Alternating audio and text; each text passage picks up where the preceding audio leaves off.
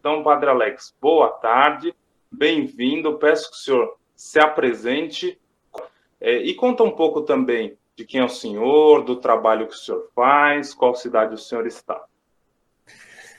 Uma alegria, Fábio, estarmos participando destes vídeos, divulgando os santos e as santas que ou nasceram no Brasil ou aqui desenvolveram o seu ministério e a sua santidade como testemunho e como modelo para todos nós. Cepete Araju nos entusiasma porque ele faz parte da história do Rio Grande do Sul e do Brasil e da América Latina.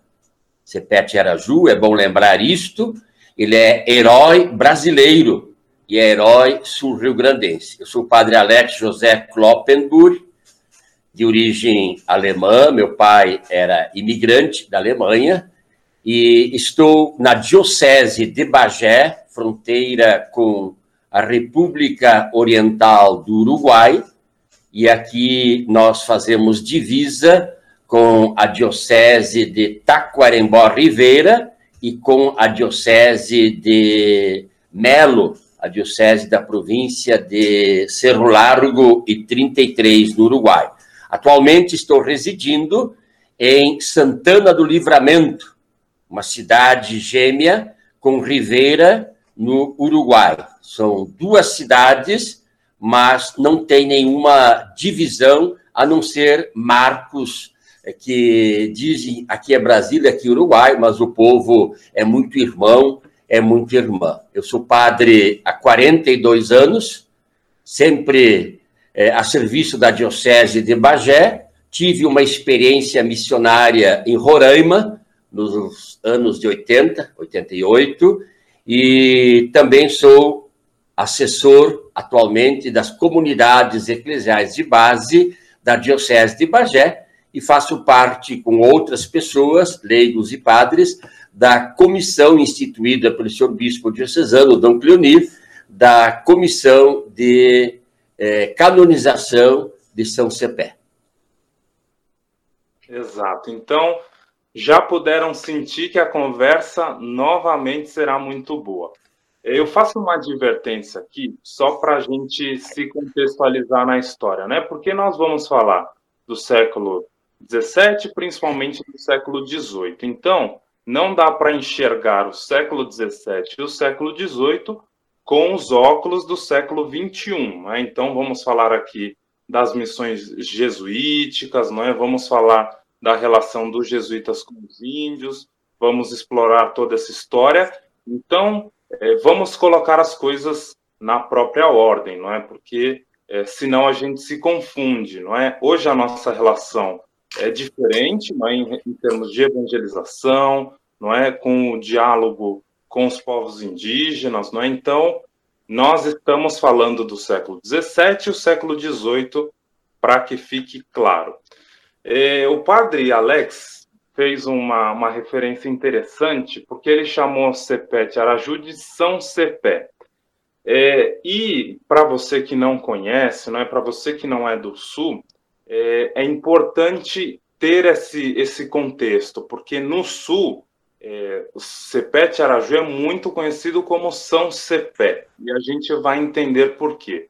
Então, Padre Alex, a primeira pergunta que eu te faço, antes da gente falar é, do Cepé histórico, não é? Antes da gente destrinchar essa história, eu queria que o senhor explicasse para quem está assistindo e principalmente para quem não é do Sul, qual é a importância da figura de Cepé, não é? Por que ele é chamado de São Cepé e também para a construção da própria identidade gaúcha, que ele também é um dos grandes construtores. Então, para a gente entender, digamos assim, o mito São Cepé, antes de, antes de entender a pessoa de Cepé Caraju.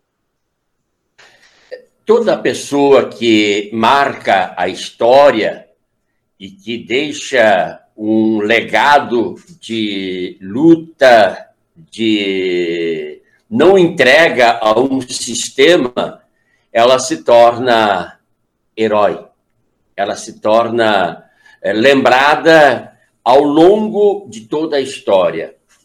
E Sepete Araju, ele morreu em 1756, portanto, há 265 anos, e Sepete Araju, desde a sua morte, ele já foi, vamos dizer assim, mitificado, no sentido de que dizia ele não morreu.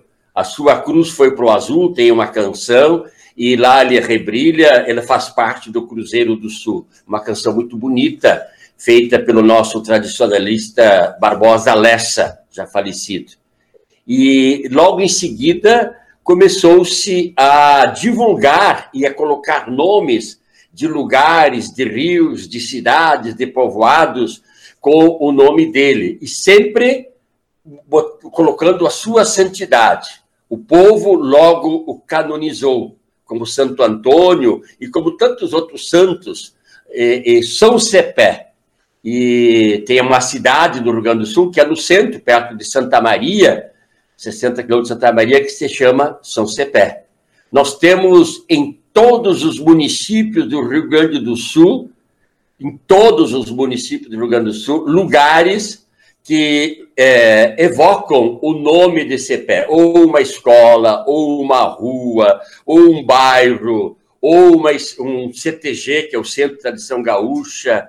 É, muitos, muitas entidades levam o nome deste homem, ou como São Cepé, ou como Tiaraju, e, e ele está presente. A sua memória, passado quase três séculos, ela não diminuiu, pelo contrário, ela tem assim uma linha de continuidade. Isso mostra que a sua memória não foi apagada, mas a sua memória está presente. Por isso, ele, a gente brinca, o povo já o canonizou. Então agora a igreja também deve reconhecer aquilo que o povo fez. Se a voz do povo é a voz de Deus, então que a igreja também o declare como santo. Claro, isso é um processo longo, um processo meticuloso, mas que está começando. Então, é por aí. A, a, a, a história, ou, melhor, a memória de Sepete Araju, esse líder indígena cristão, está muito viva ao longo de toda a história, inclusive agora no século XXI. Perfeitamente. E por isso a gente vai, através aqui dessa entrevista, tentar entender mais da figura dessa pessoa tão importante para a história gaúcha. E repito, se é importante para a história gaúcha, é importante para a história brasileira, porque todos somos brasileiros, não é? Agora, padre, pra, só também para entender o contexto não é, de Sepete Araju, porque ele nasce é, dentro né, desse contexto das evangelizações, da, evangelização jesuítica, não é que é, dos padres, principalmente jesuítas, que vinham aqui para o Novo Mundo, como era chamado é, a América, para evangelizar os povos, os índios que aqui estavam, não é? Então, é, o que, que significa, porque a gente vai trabalhar muito nesse termo, das reduções jesuíticas, não é? que começa muito antes até da história é, de Cepé, para que a gente entenda em que contexto que ele estava. Então, o que foram, né, claro, não dá para dizer tudo, mas o que foram a, essa, essas missões evangelizadoras no Sul e o que foram as reduções jesuíticas que a gente vai falar também tanto nessa entrevista. As reduções jesuíticas começam no Paraguai. A primeira é, foi ali na região de Santo Inácio Guaçu, Santo Inácio Grande, que existe até hoje, ainda está inteira, inclusive as casas ainda estão sendo habitadas. Ela é de 1609, 30 de dezembro de 1609. Né? Aí tu vê quantos anos já se passaram. Depois disso, né, começaram no Paraguai e ainda ali na região do Paraná, perto do Guaíra, o Guairá, como chamavam, também começaram os jesuítas a reduzir, isto é, juntar os povos indígenas, especialmente guaranis, justamente para se unirem contra a caça, e era esta a palavra, dos bandeirantes, que vinham buscar ali junto aos povos indígenas escravos para trabalharem nas minas e também na agricultura, mas sobretudo na mina, na caça do ouro, os famosos bandeirantes aí de São Paulo. E ali os jesuítas tentam é, reduzir, isto é, organizar os povos indígenas para se fortificarem e também ali mostrarem que eles não eram selvagens, mas que eram pessoas humanas, eram pessoas cristãs e que tinham também a sua dignidade e que não deveriam ser escravizadas. Ah, andou bastante bem esse, esse primeiro período das reduções, mas houve também é, é, muita perseguição, muita caça, já que o Paraná ali era muito perto de São Paulo. Mais tarde, já no ano de 1626, atravessam o rio Uruguai, pela Argentina, e entram aqui no Rio Grande do Sul, que se chamava Tape. E aqui no Rio Grande do Sul, o padre Roque Gonzalez, que hoje é santo, é, começam a também, aqui no Rio Grande do Sul, a fazer algumas reduções ainda muito iniciantes, ainda não tão organizadas como mais tarde. E aqui Padre Roque consegue, junto com outros padres, organizar 18, no Rio Grande do Sul, reduções jesuíticas que deu origem, assim, a, a vários povoamentos, inclusive trazendo gado para esta região, com o padre Cristóvão Mendonça. Então, a introdução do gado em nossa região sul foi feita pelos padres jesuítas para alimentar os povos indígenas. Mas a caça dos bandeirantes aos guaranis e outros povos indígenas era muito forte até que em 1641 houve uma grande batalha, a Batalha do Bororé, no Rio Uruguai, onde, com a permissão do rei lá da, de, da Espanha, eles puderam usar a pólvora, fizeram canhões com taquaruçu, ou bambu, e ali começaram, então, uma vitória dos povos indígenas contra os bandeirantes. Os bandeirantes se retiraram e, e os povos, dos 18 povos aqui do Rio Grande do Sul, acabaram também voltando para a banda oriental, isto é, para o lado de lá do rio Uruguai, na província hoje de Misiones, Corrientes e até no Paraguai. E o gado ficou solto aqui no Rio Grande do Sul ficou o chucro, nós chamamos de orelhano, porque Cristóvão Mendonça se chamava Cristóvão Mendonça Orelhano.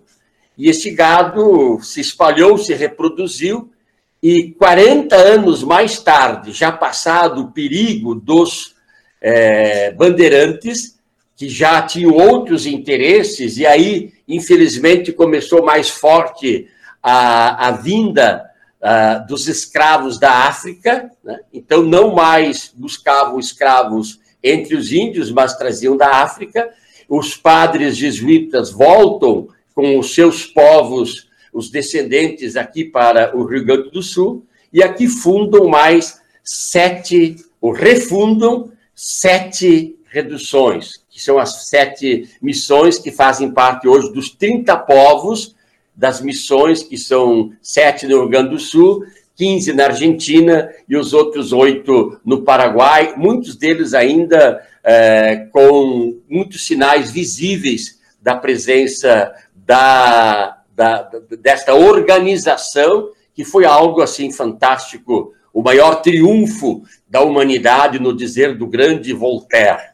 Então, foi uma época muito forte de evangelização, mas também da sensibilidade dos padres jesuítas com a inculturação, no respeito também à cultura indígena, com aquilo que eles tinham de mais sagrado, que era o, o cuidado com a natureza, a sua relação com a natureza, o seu conhecimento da natureza, até da medicina, e também da sua vida comunitária, eles começam a organizá-los e também aglutinar tudo isto dentro do cristianismo.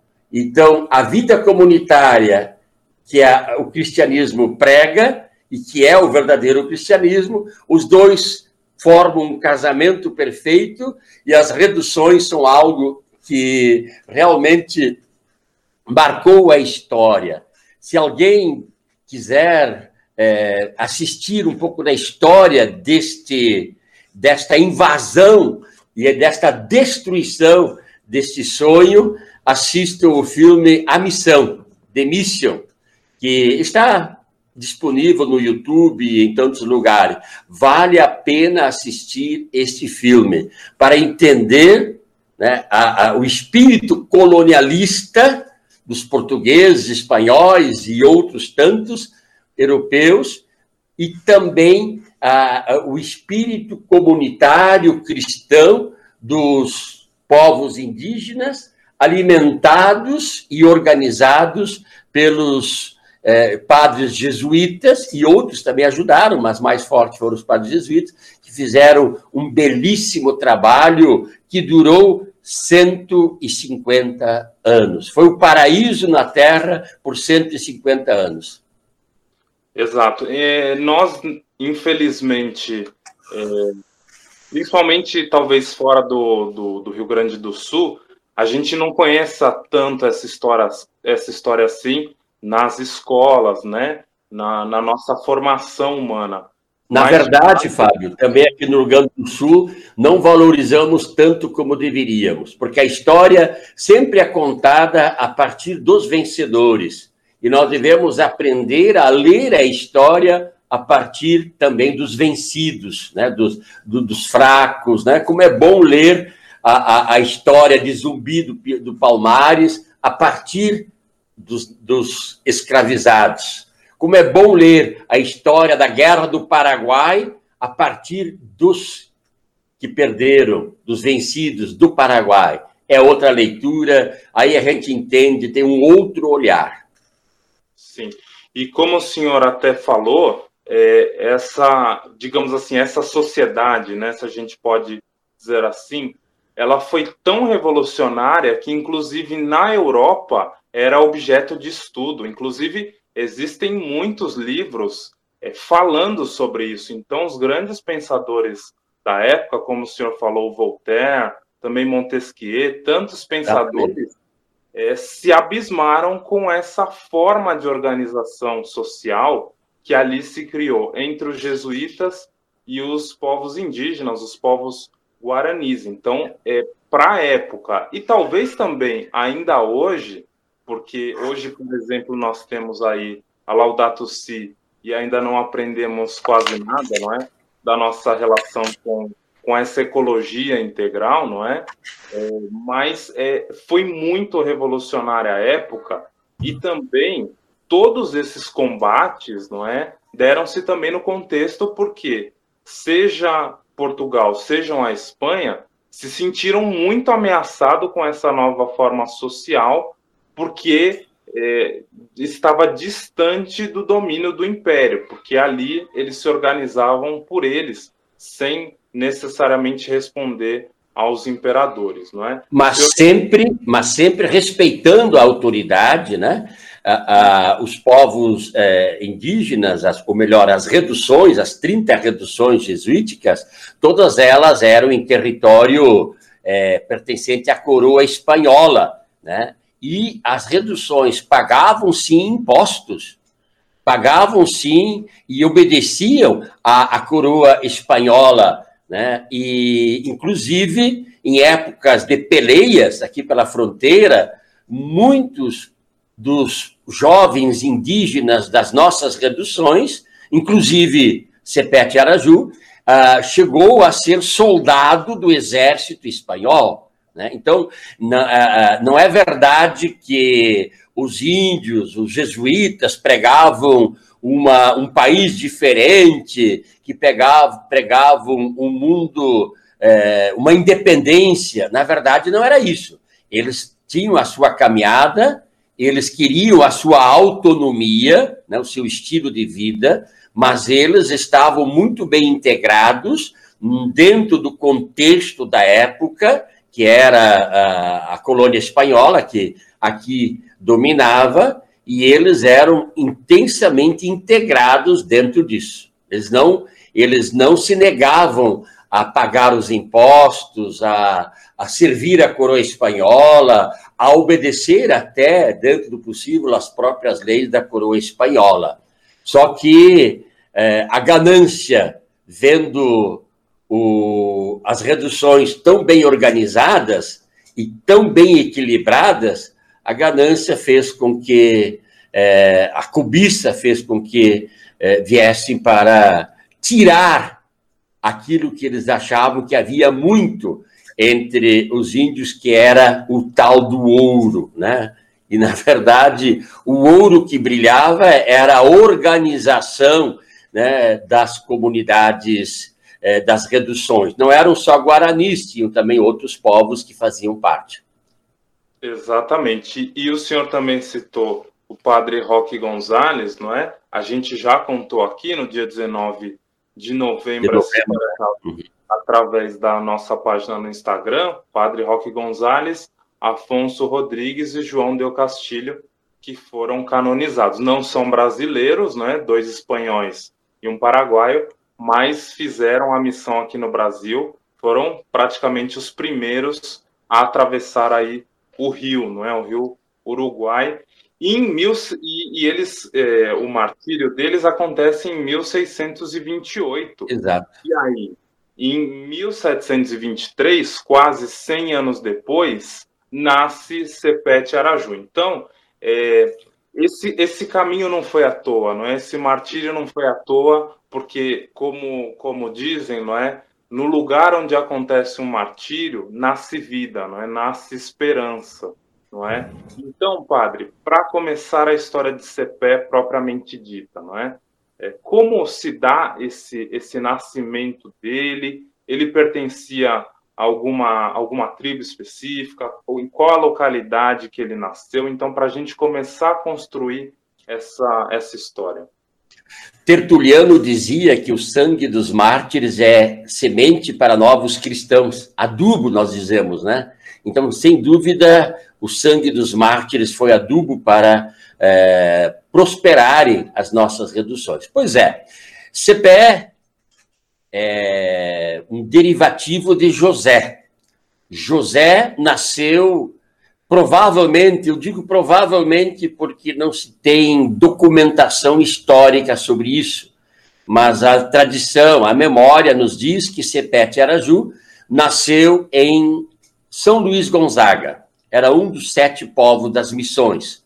E ali houve uma, uma peste, né? não foi do coronavírus, mas houve uma outra peste, uma febre, é, e esta febre ela não tinha ainda a proteção no organismo. Muitas pessoas morriam, e inclusive os pais de José morreram nesta época. E ele devia ter de 5 a 7 anos, não se tem assim absoluta certeza, mas se calcula por aí. E ele foi marcado, que nem a rubiola, que deixa catapora, né, que deixa marcas na pele. Né? E o Cepé, o José, que já era chamado de Cepé, apelido de, derivativo de José, ele também mar, é marcado na testa com uma, uma mancha branca, que é uma cicatriz que fica na sua testa. E em Guarani, eles chamam isso de tiaraju. Então, tiaraju quer dizer uma, uma marca na testa, um lunar, um luar na testa. E diz que quando o sol batia nele, né, esta marca ela brilhava até de noite, né? É, e aí ficou a marca, então, o José Tiaraju, Cepé Tiaraju. Ele é levado para a redução de São Miguel Arcanjo e ali em São, que ficava perto, nunca ficava menos de, 40, de mais de 40, 50 quilômetros.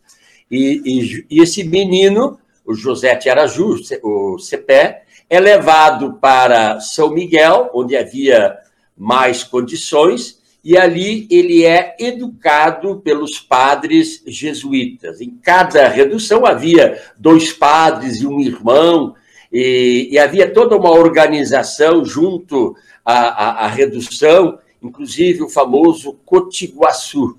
O Cotiguaçu era o lugar onde ficavam as viúvas e os órfãos. E a comunidade cuidava destes órfãos e dessas viúvas.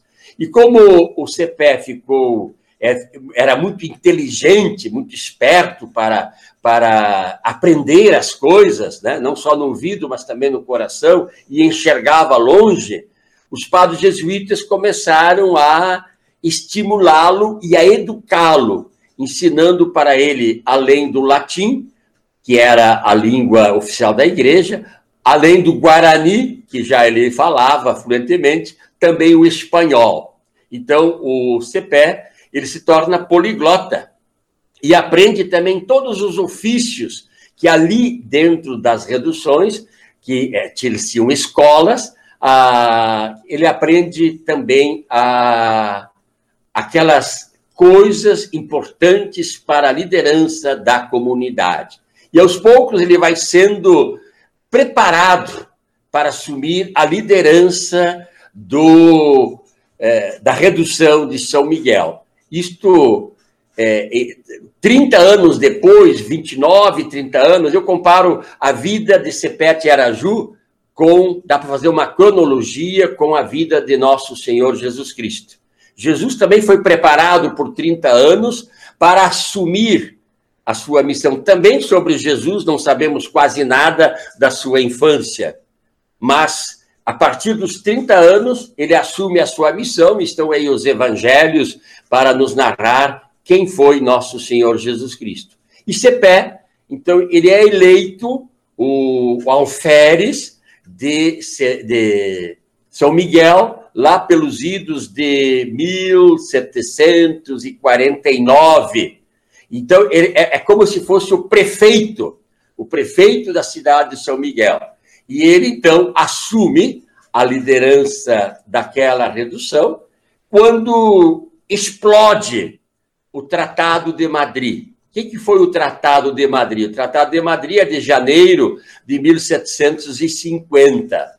O Tratado de Madrid é um acordo feito, um conchavo, uma aliança feita entre portugueses e espanhóis, as duas coroas, lá num gabinete de Madrid, por isso é o Tratado de Madrid, na Espanha, e ali, sem consultar nem os jesuítas, nem ninguém, eles decidem é, traçarem no mapa, olhando o mapa lá em Madrid, sem conhecer a realidade, diz, olha, a partir de hoje, né, esse lado aqui vai pertencer a Portugal, né, e esse lado aqui vai pertencer à Espanha. E aí é devolvida a colônia de Sacramento, que hoje é Uruguai, que pertencia a Portugal, é devolvida, é dada à Espanha, e o Rio Grande do Sul, que o TAP, que pertencia uma boa parte à, à, à Espanha, ela passa a ser do Portugal.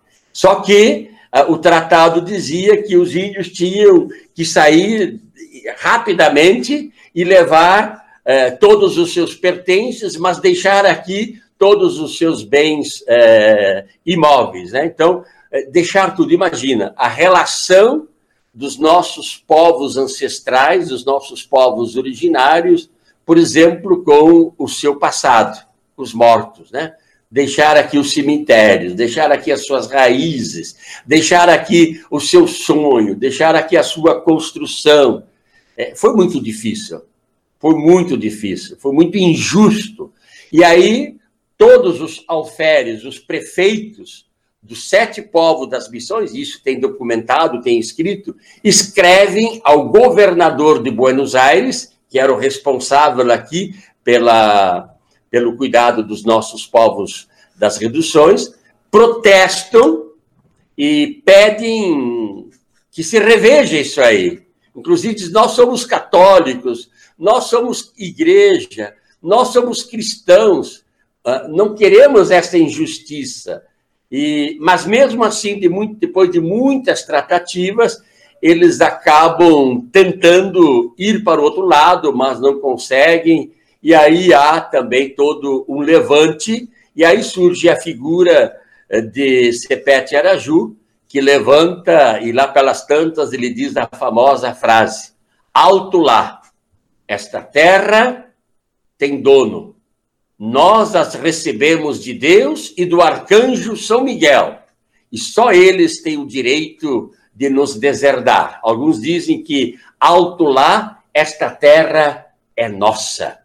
E eles então protestam, fazem de tudo para que as tropas portuguesas e espanholas que estavam demarcando a área não o façam sem ouvi-los e sem conversar com eles.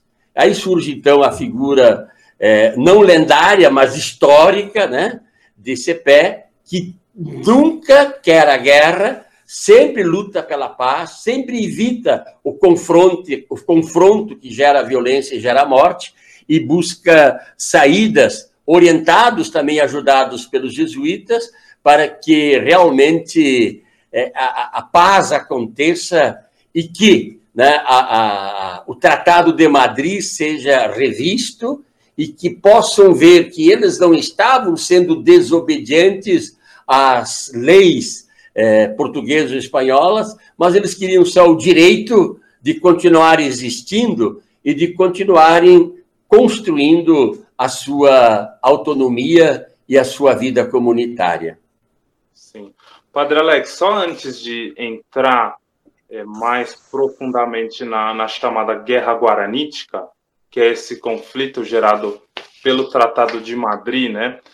Só para reforçar para quem não se lembra tanto das aulas de geografia e história, não é? Então, é, há, essa, há essa chegada dos espanhóis e dos portugueses na América, não é? E o famoso Tratado de Tordesilhas define quem vai ser do a área que vai ser de Portugal, a área que vai ser da Espanha. Os portugueses naquela época eram extremamente espertos, extremamente inteligentes, não é? Sabiam negociar muito bem. Então eles fazem o Tratado de Tordesilhas mas eh, naquela época sempre ficavam com a desculpa. Ah, mas não sei exatamente onde passa a linha do tratado. Na verdade, todo mundo sabia onde passava a linha direitinho, mas era a desculpa que os portugueses davam para continuar explorando essas terras, principalmente onde hoje é o sul do Brasil, Uruguai e ali Argentina também. Então, os portugueses chegam à, à, colônia de Sacramento, que não era a terra deles, não é? Pelas divisões, era uma terra espanhola, mas ficam, não é? é e aí existiram vários conflitos, não é? Ora passava para a mão dos espanhóis, mas os portugueses davam jeito de tomar. Mais ou menos seis, sete vezes houve essa troca de essa troca de mãos, não é? É, então, nessa época do Tratado de Madrid, acontece uma coisa muito interessante, porque o rei Fernando VI da, da Espanha, ele não gostava muito de guerra, muito de briga, mas então queria negociar com Portugal, não é? Com o rei João V de Portugal. A gente, pela história, conhece mais é, o João VI, não é? Mas estamos falando aqui de João V. Então, eles fazem esse acordo. Eu entrego a colônia de Sacramento se você me entregar essa área que é dos sete povos das missões, não é? Isso Perfeito. significa que Portugal tem acesso a, uma, a duas áreas que não eram deles, porque eles estavam negociando algo que não eram deles, que era pelo colônia... Tratado de Tordesilhas.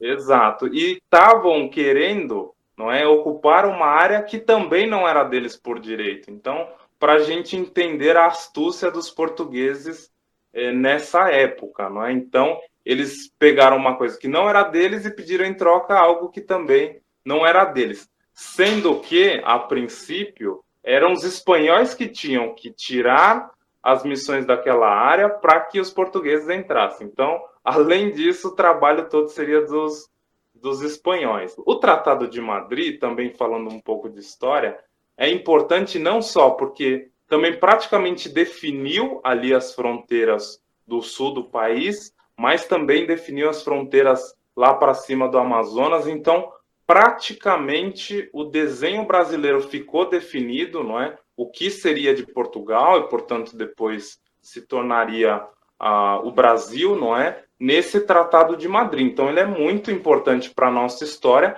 mesmo que não seja assim, digamos, tão recordado como, por exemplo, o Tratado de Tordesilhas. Agora, entrando, entrando então na Guerra Guaranítica, não é? Então, o Tratado de Madrid 1700. E os conflitos da, da Guerra Guaranítica com, começam em 1753, não é? Porque naquela época se definiu que é, os índios e os, os, jesuítas tinham seis meses para sair daquela região, né? Seis meses para sair daquela região para não ir para lugar nenhum, porque não é que, olha, então vocês vão ser transferidos para um lugar X. Não. A transmigração se chamava isso. Exato. Então, tem, inclusive tem um livro, tem um livro espetacular que conta toda essa história, o diário de um dos padres da época, né? Que conta toda essa história, que contam como eles começaram a transmigração e como eles começaram a sair, procuraram terra do outro lugar, outro lado, não acharam, voltavam. É, é, é uma história assim muito é, dura, mas que mostra o quanto eles, é, apesar da tristeza, da dor, eles estavam ainda é, é, não querendo a guerra, não querendo a guerra guaranítica, né? querendo sim a paz. E aí que vem a história, como vamos ver depois, de Sepete Araju. Sim, e só para a gente ter noção, para quem está nos assistindo ter noção, é, a gente estava falando de, digamos, sete vilarejos, as sete reduções, mas não era pequeno, não é? Era muita gente. Não 3, é? 4 mil pessoas, 5 mil pessoas. Exato. Não era.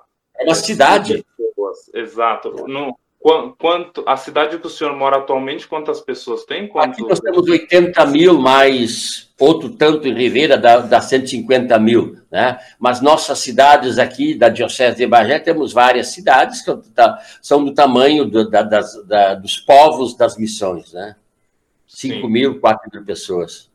Exato. Então não era simples se movimentar com 5 mil pessoas assim. Crianças, velhos, animais. Exato. Sem carro, sem estrada, sem nada disso, não é? Então não era tão simples. Agora então... Atravessando rios, sem pontes. Exatamente. Então chegando na Guerra Guaranítica, não é? é nesse não, não ponto alto pelo, pelo combate em si, mas ponto alto pela coragem de Cepé, não é? Que toma a frente é, desse povo, lidera esse povo é, depois que todas as possibilidades de paz são esgotadas, não é? é padre, então o que o senhor descreve para nós da guerra guaranítica? Esse, esse conflito, não é? essa guerra, que eu acho que para nós, não é, se conhecêssemos melhor a história, não é, seria uma um, um acontecimento muito duro da história brasileira, não é? Porque de fato é, foi muito duro, principalmente para os indígenas, como o senhor disse lá no, no início, não é?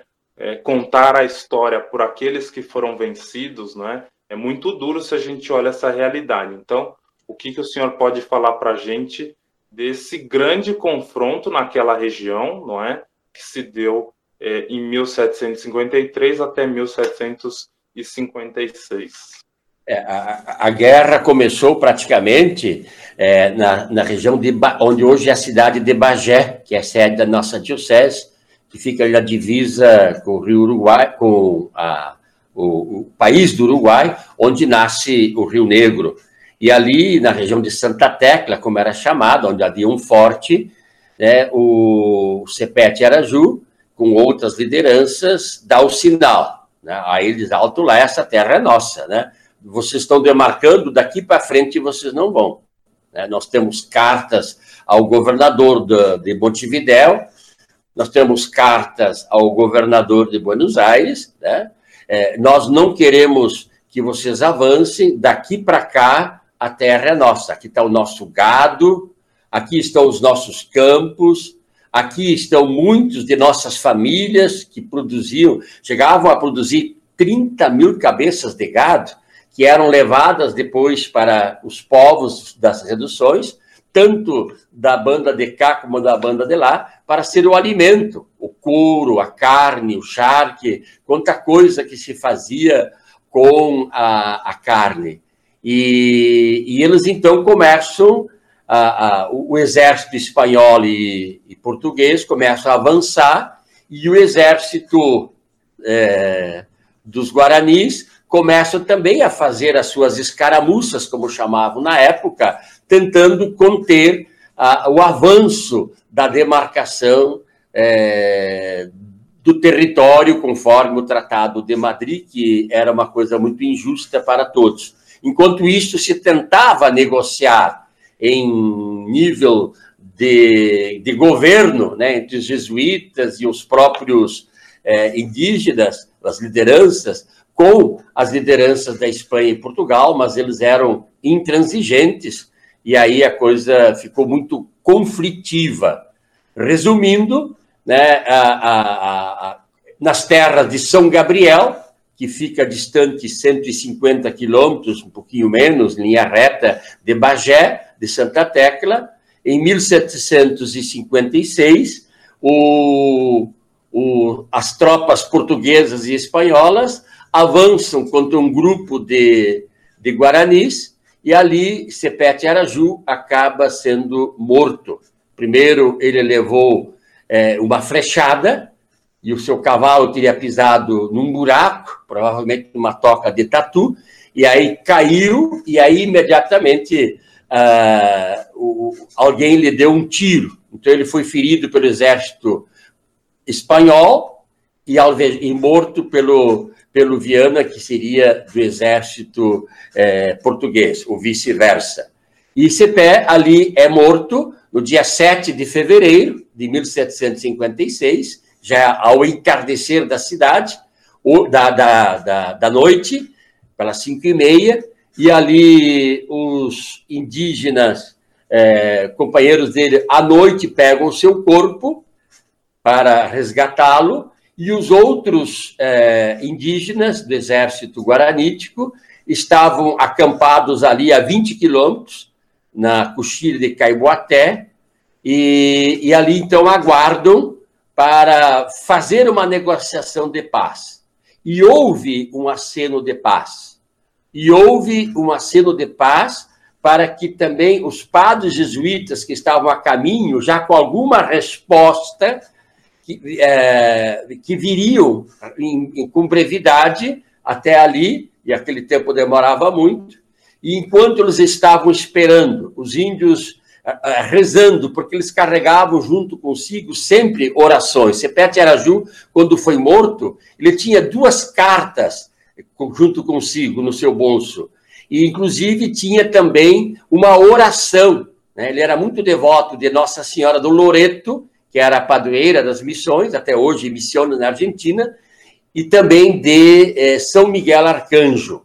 E, e, eles rezavam, rezavam muito, e não saíam para a guerra sem participar de uma, uma, uma, uma bênção, de uma missa, onde pediam, pediam perdão pelos seus pecados, para que pudessem ser também, ser mortos, ser salvos. Então, eles tinham essa dimensão cristã muito forte, sobretudo o Cepete Araju. E ele, então, ali é morto, três dias depois, na madrugada do dia 10 de fevereiro, o exército espanhol e português é, cercam a coxilha onde estavam os. Coxilha aqui é, um, é uma um monte, uma, uma, uma parte mais alta, e ali eles cercam os 1.500, um pouco mais, pouco eh, de, de, de, de guerreiros né, espanhóis, e ali, eh, de guaranis, e ali eles são, em uma hora, são todos eles trucidados. Falo em 1.511 indígenas mortos, assim, foi um genocídio, foi uma matança, não tiveram chance para defesa, foram traídos, e foram chacinados de uma maneira assim tão violenta e tão bruta. E nesta coxilha de Caiboaté, hoje tem monumento, na época, os, mais tarde, os padres jesuítas chegam, fazem ali um sinal, uma cruz, e que está lá até hoje, foi já claro, é, hoje é feita de, de cimento, na época era de, de, de pau bruto, né? E até hoje ali é um local de peregrinação, e foi ali que em 1978 nós começamos a primeira Romaria da Terra no Rio Grande do Sul, é, inspirados nesses mártires é, guaranis, mas também, sobretudo, na figura heróica e para nós santa de Sepete Araju. Agora, uma pergunta um pouco mais pessoal, padre. Como se deu é, a sua relação com o Sepete Araju? Porque acredito que todo gaúcho, principalmente dessa região, cresça com esse nome de São Cepé, não é? Mas entre é, aqueles que consideram só, entre aspas, uma lenda e aqueles que decidem de fato serem devotos dessa figura, não é? Aprender com essa pessoa que se entregou por essa terra, se entregou por nós, tem uma grande diferença. Então, é como foi esse seu processo de devoção a Sepete Araju? Eu sempre fui um apaixonado pela história. Quando comecei a entrar no ginásio antigo e depois né, também no ensino médio, eu sempre li muito romances, histórias, livros, e Érico Veríssimo, Jorge Amado, né? então toda essa, essa literatura brasileira, O Tempo e o Vento, que é, é uma trilogia é, que conta um pouco a história do Rio Grande do Sul, nos seus três livros, é, e também me apaixonei um pouco pela história do Rio Grande do Sul. Quando comecei a cursar a filosofia, é, lá na década de 70, né, é, estudando também a história do Rio Grande do Sul, caiu-me nas mãos o livro República Comunista Cristã dos Guaranis. O título já era bem forte. De um jesuíta suíço, há pouco falecido, chamado Clovis Lugon, publicado pela editora Paz e Terra. República Comunista Cristã Guarani. Hoje foi republicado, o título está diferente, parece que é República Cristã dos Guaranis, e é publicada pela editora Expressão, a edição Paulo. Quem não leu, vale a pena ler. Clovis Lugon. E ele conta, apaixonado, toda a história das reduções jesuíticas, desde o processo do início do século XVII até o seu ocaso e a sua destruição com a expulsão dos jesuítas, etc., e a Guerra Guaranítica. E aí uh, tive oportunidade, ainda estudante, de ir até Santo Ângelo e São Miguel e visitar as reduções. Meu primeiro sentimento ao chegar ali foi é, de lágrimas, de dor, é, quase assim como que um sentimento de indignação ao ver a beleza do que aquilo era e do que podia ser e a ganância que destruiu todo esse sonho, toda esta relação. E logo em seguida, ainda antes de padre, é, estudando a nossa história da igreja, conheci um pouco mais Sepete Araju, a, a, os grandes mártires da nossa história latino-americana, os tantas vítimas de tantas injustiças, e aí começou a primeira romaria organizada pelo CIMI e pela CPT, saudoso irmão Antônio Tiquim, depois também com a presença de Dom Pedro Cassaldáliga, Dom Tomás Balduino e tantas outras figuras, e aí se resolveu, é, nos 350 anos do martírio dos três mártires rio-grandenses, o Afonso, o Roque e o João, de se fazer um ano dos mártires. E aí se pensou, mas por que fazer o ano dos mártires só para os três? Né? Por que, que não se faz? Porque junto com o padre Roque, com o padre Afonso, e lá também com o padre João, foram mortos também alguns indígenas. Por que não reconhecer também esses indígenas anônimos que morreram por causa da fé, por causa da fé em Jesus Cristo, foram mortos também, como os padres, e que também devem ser é, é, valorizados e declarados santos, como os padres que morreram também pela fé. E, e aí fui conhecendo o Cepete Araju em 1978, dia 7 de fevereiro. Eu não era padre ainda, mas estava estagiando em São Gabriel, local da morte CPE, e ali então eu fui convidado a participar da preparação desta primeira romaria, que se chamava ainda Romaria dos Mártires. E ali começou a, a, a minha paixão e também o meu conhecimento e, e a minha devoção a São Cepete Araju. E a partir disso, atuei muito, eh, muitos anos na CPT, nas SEBs, eh, nas missões, e sempre tendo em Cepete Araju e em tantos mártires das causas indígenas e dos povos oprimidos, uh, o exemplo, a liderança e o testemunho para vivenciar também o meu ministério, que não é meu, mas que é um serviço aos povos que mais necessitam. Sim, só traduzindo, não é?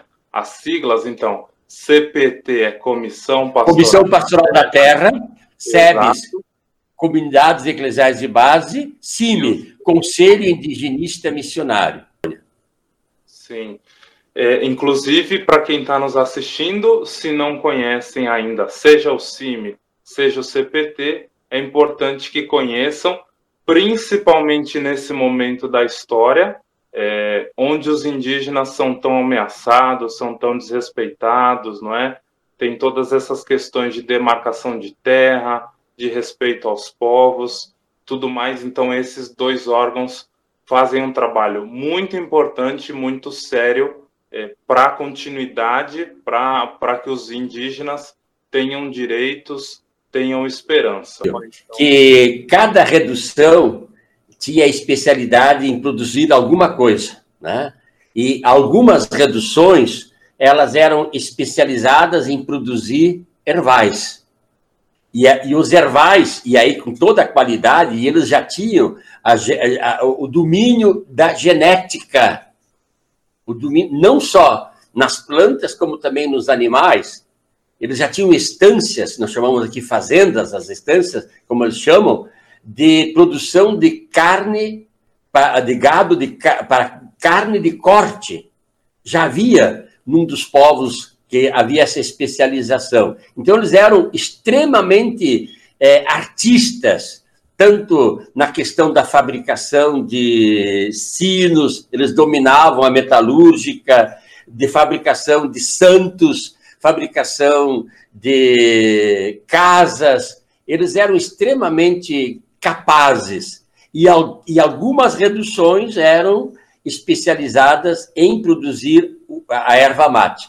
A nossa, nós aqui estamos no território, a Diocese de Bagé, a maior parte, livramento não, a, a, a, ao povo de São Miguel. E São Miguel era caracterizado para produzir carne.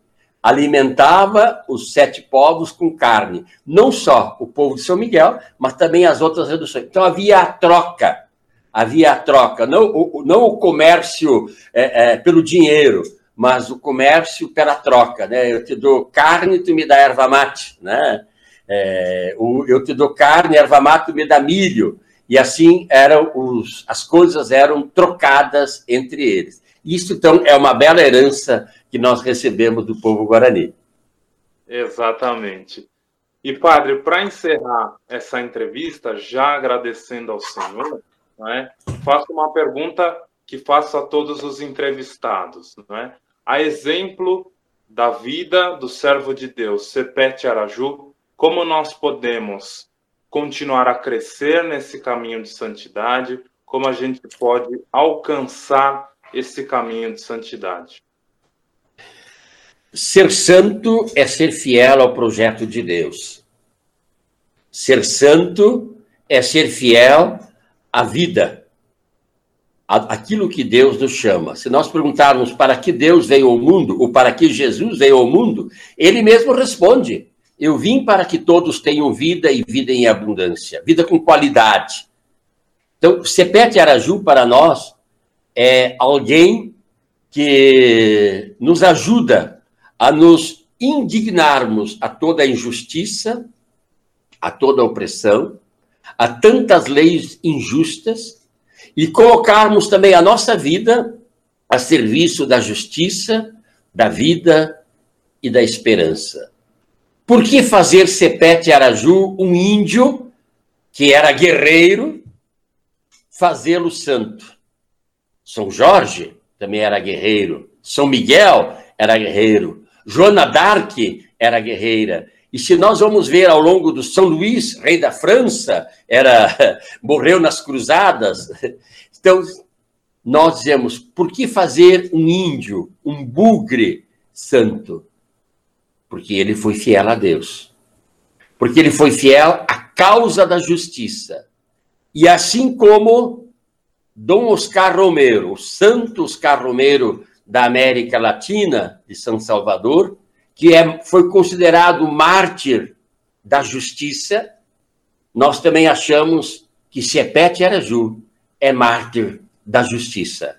E o seu exemplo, ele, passados quase 300 anos, continua nos animando, nos motivando e não nos acomodando.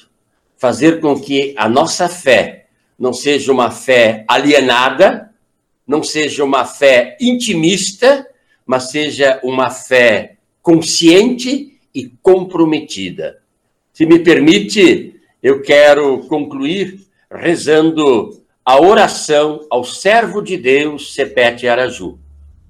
Senhor, santo e fonte de santidade, vós nos chamais à santidade pelo caminho do amor e da entrega generosa de nossas vidas aos irmãos. Concedei ao vosso servo Sepete Araju, cristão e filho vosso, que entregou sua vida até a morte dolorosa em defesa de seu povo e da justiça, a glória do reconhecimento de sua santidade exemplar para todo o povo cristão. Amém. São Sepete Araju, servo de Deus, rogai por nós.